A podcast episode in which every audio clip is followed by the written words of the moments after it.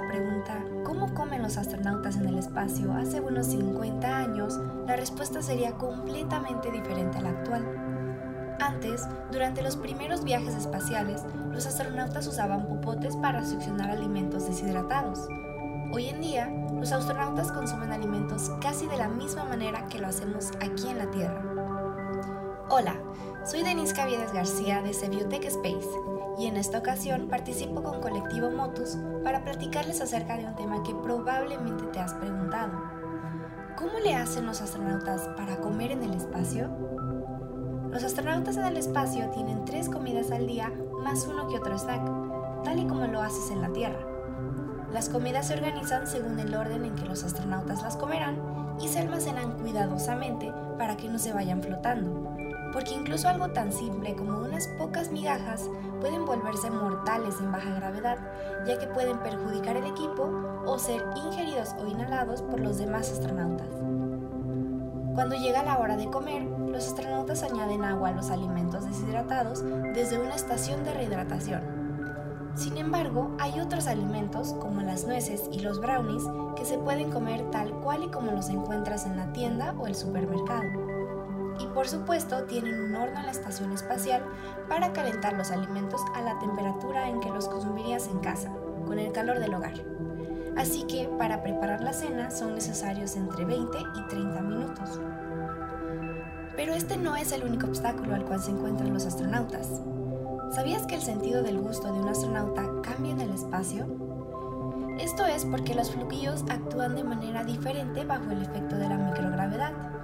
En la Tierra, los fluidos corporales generalmente se depositan en nuestros pies. En gravedad reducida, estos fluidos se mueven libremente por todo el cuerpo, lo que crea una sensación parecida a un resfriado o como si tuvieras la nariz tapada. Esto deja muchos alimentos con un sabor insípido.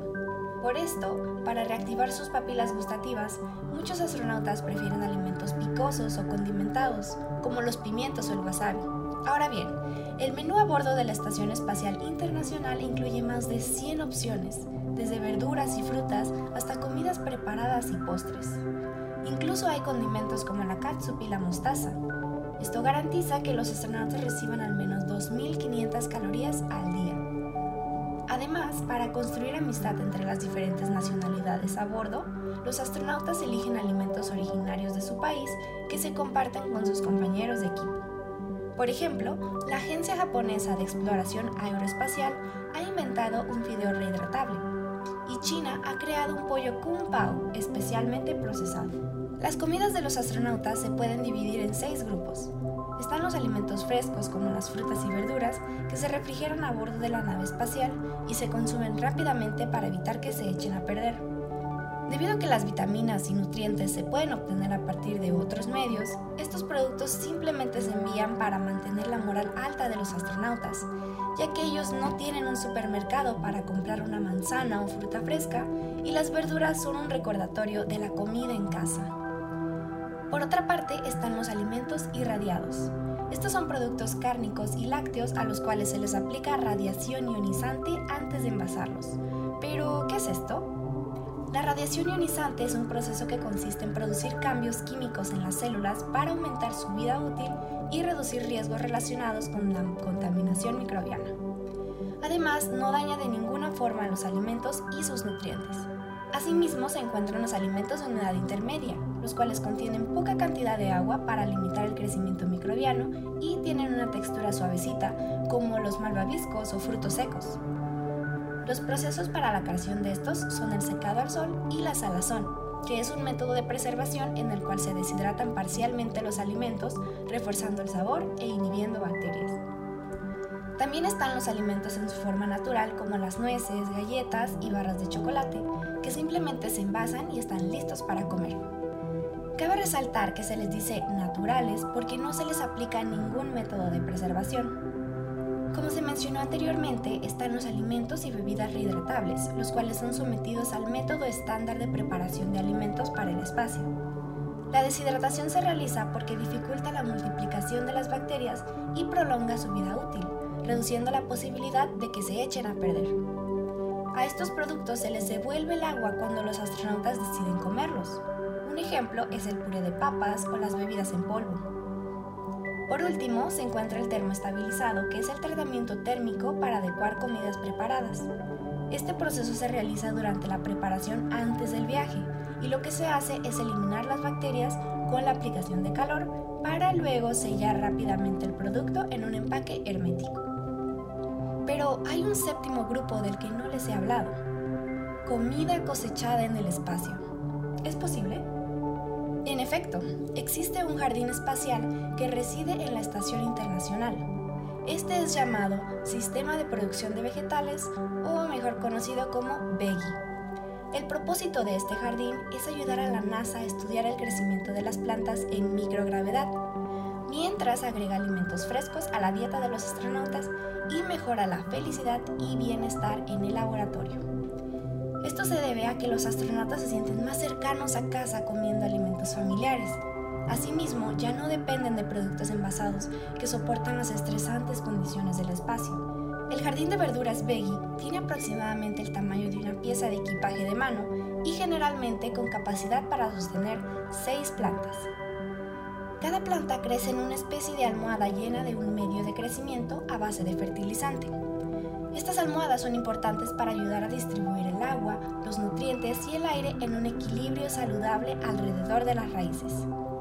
De lo contrario, las raíces se ahogarían en agua o serían tragadas por el aire debido a la forma en que los fluidos en el espacio tienden a formar burbujas. Hay que tener en cuenta que cuando existe una ausencia de gravedad, las plantas usan otros factores ambientales, como la luz, para guiar su crecimiento. Es por esto que se usa un banco de LEDs encima de las plantas que produce la luz adecuada para su correcto crecimiento. Ojo, si eres fan del color rosa, te encantará ver este jardín, porque las cámaras de verduras generalmente se iluminan de color rosa magenta. Esto es porque las plantas reflejan mucha luz verde y requieren longitudes de onda rojas y azules. Actualmente, Peggy ha cultivado exitosamente una gran variedad de plantas, como la lechuga, colchina, col roja y las populares flores de cinia. Estas flores fueron especiales por la imagen que el astronauta Scott Kelly viralizó. Por otra parte, existe el proyecto llamado Hábitat Vegetal Avanzado, que, como Veggie, es una cámara de crecimiento desplegada en la Estación Espacial Internacional para la investigación de plantas. Utiliza luces LED y un sustrato de arcilla con fertilizante para entregar agua, nutrientes y oxígeno a las raíces de las plantas. Pero a diferencia de Veggie, está cerrado y automatizado con cámaras y más de 180 sensores que están en constante contacto con un equipo humano en la Tierra, por lo que no necesita mucho cuidado por parte del equipo en la nave espacial. Impresionantemente, todos sus procesos como la recuperación y distribución de agua, el contenido de la atmósfera, los niveles de humedad y la temperatura están automatizados.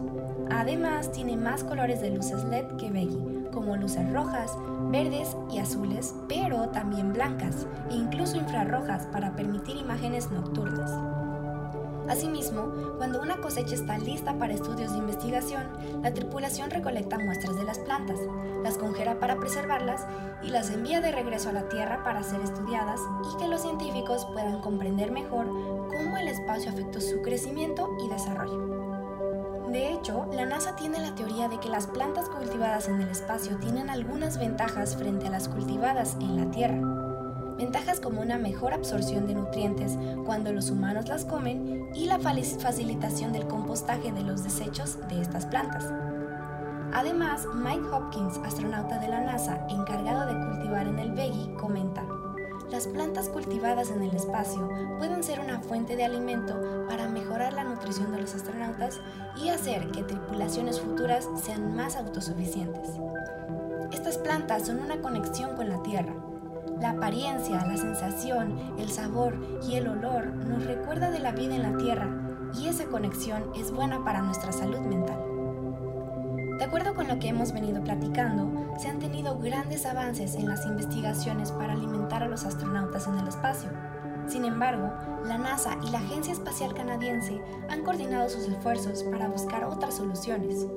Por ello, han diseñado el concurso de comida para el espacio profundo, el cual es una competencia internacional de varias fases para desarrollar sistemas alimenticios innovadores y sostenibles, Esto para misiones de exploración humana de larga duración.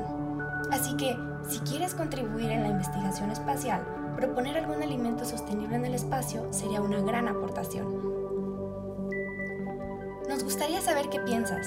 Escríbenos en nuestras redes sociales en Facebook, YouTube e Instagram como Colectivo Motus. Si quieres volver a escuchar esta cápsula, busca podcast de Colectivo Motus en Spotify. Nos escuchamos en la siguiente.